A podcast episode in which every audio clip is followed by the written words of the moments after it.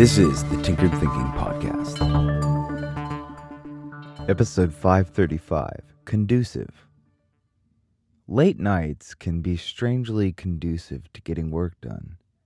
There's something quiet and contemplative about the time when most people have succumbed to slumber. At least some of the reasons are easy to point out.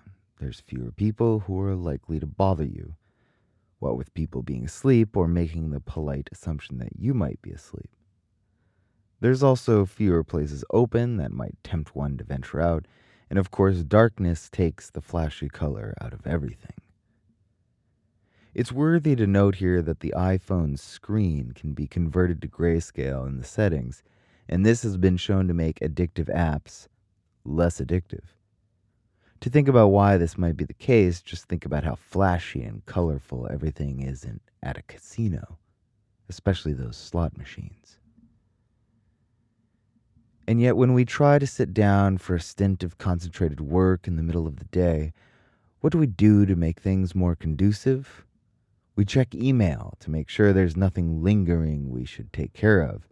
We go to YouTube to find the perfect music to listen to and expose ourselves to all of the algorithmically addictive selections of recommended videos. We get a snack to make sure we won't get hungry. And of course, we keep our phone close by, just in case.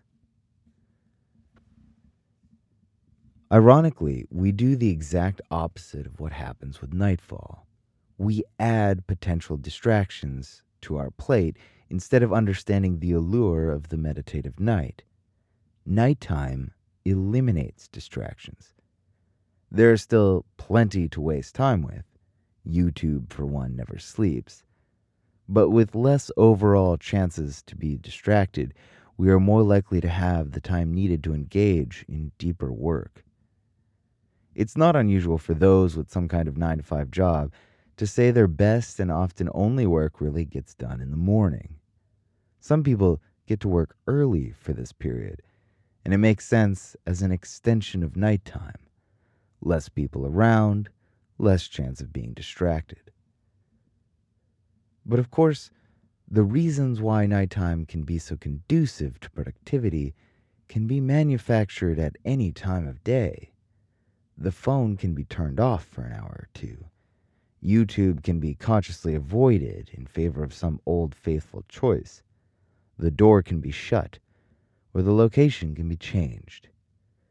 Strangely enough, even fasting is a valuable tool for productivity because a firm resolution to not eat ultimately precludes the break of getting food from being a potential option that can crop up in order to break our attention.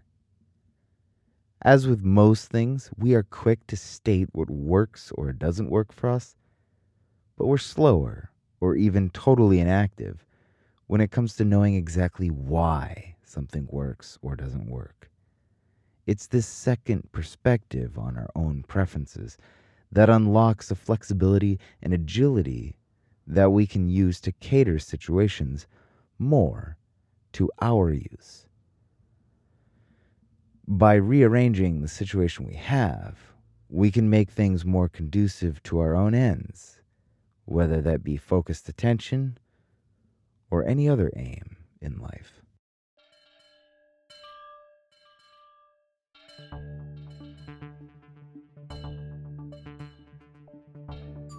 This is the Tinkered Thinking Podcast. Thank you so much for listening. If you find the Tinkered Thinking Podcast valuable, there are many ways you can support it. You can review it on iTunes. You can share it on social media with your friends. You can blog about it or discuss it on your own podcast. Or you can support it directly. And you can do this on the support page at tinkeredthinking.com. Both one time support and monthly subscription support options are available. Thank you for your support of the show. It's listeners like you that make all of this possible.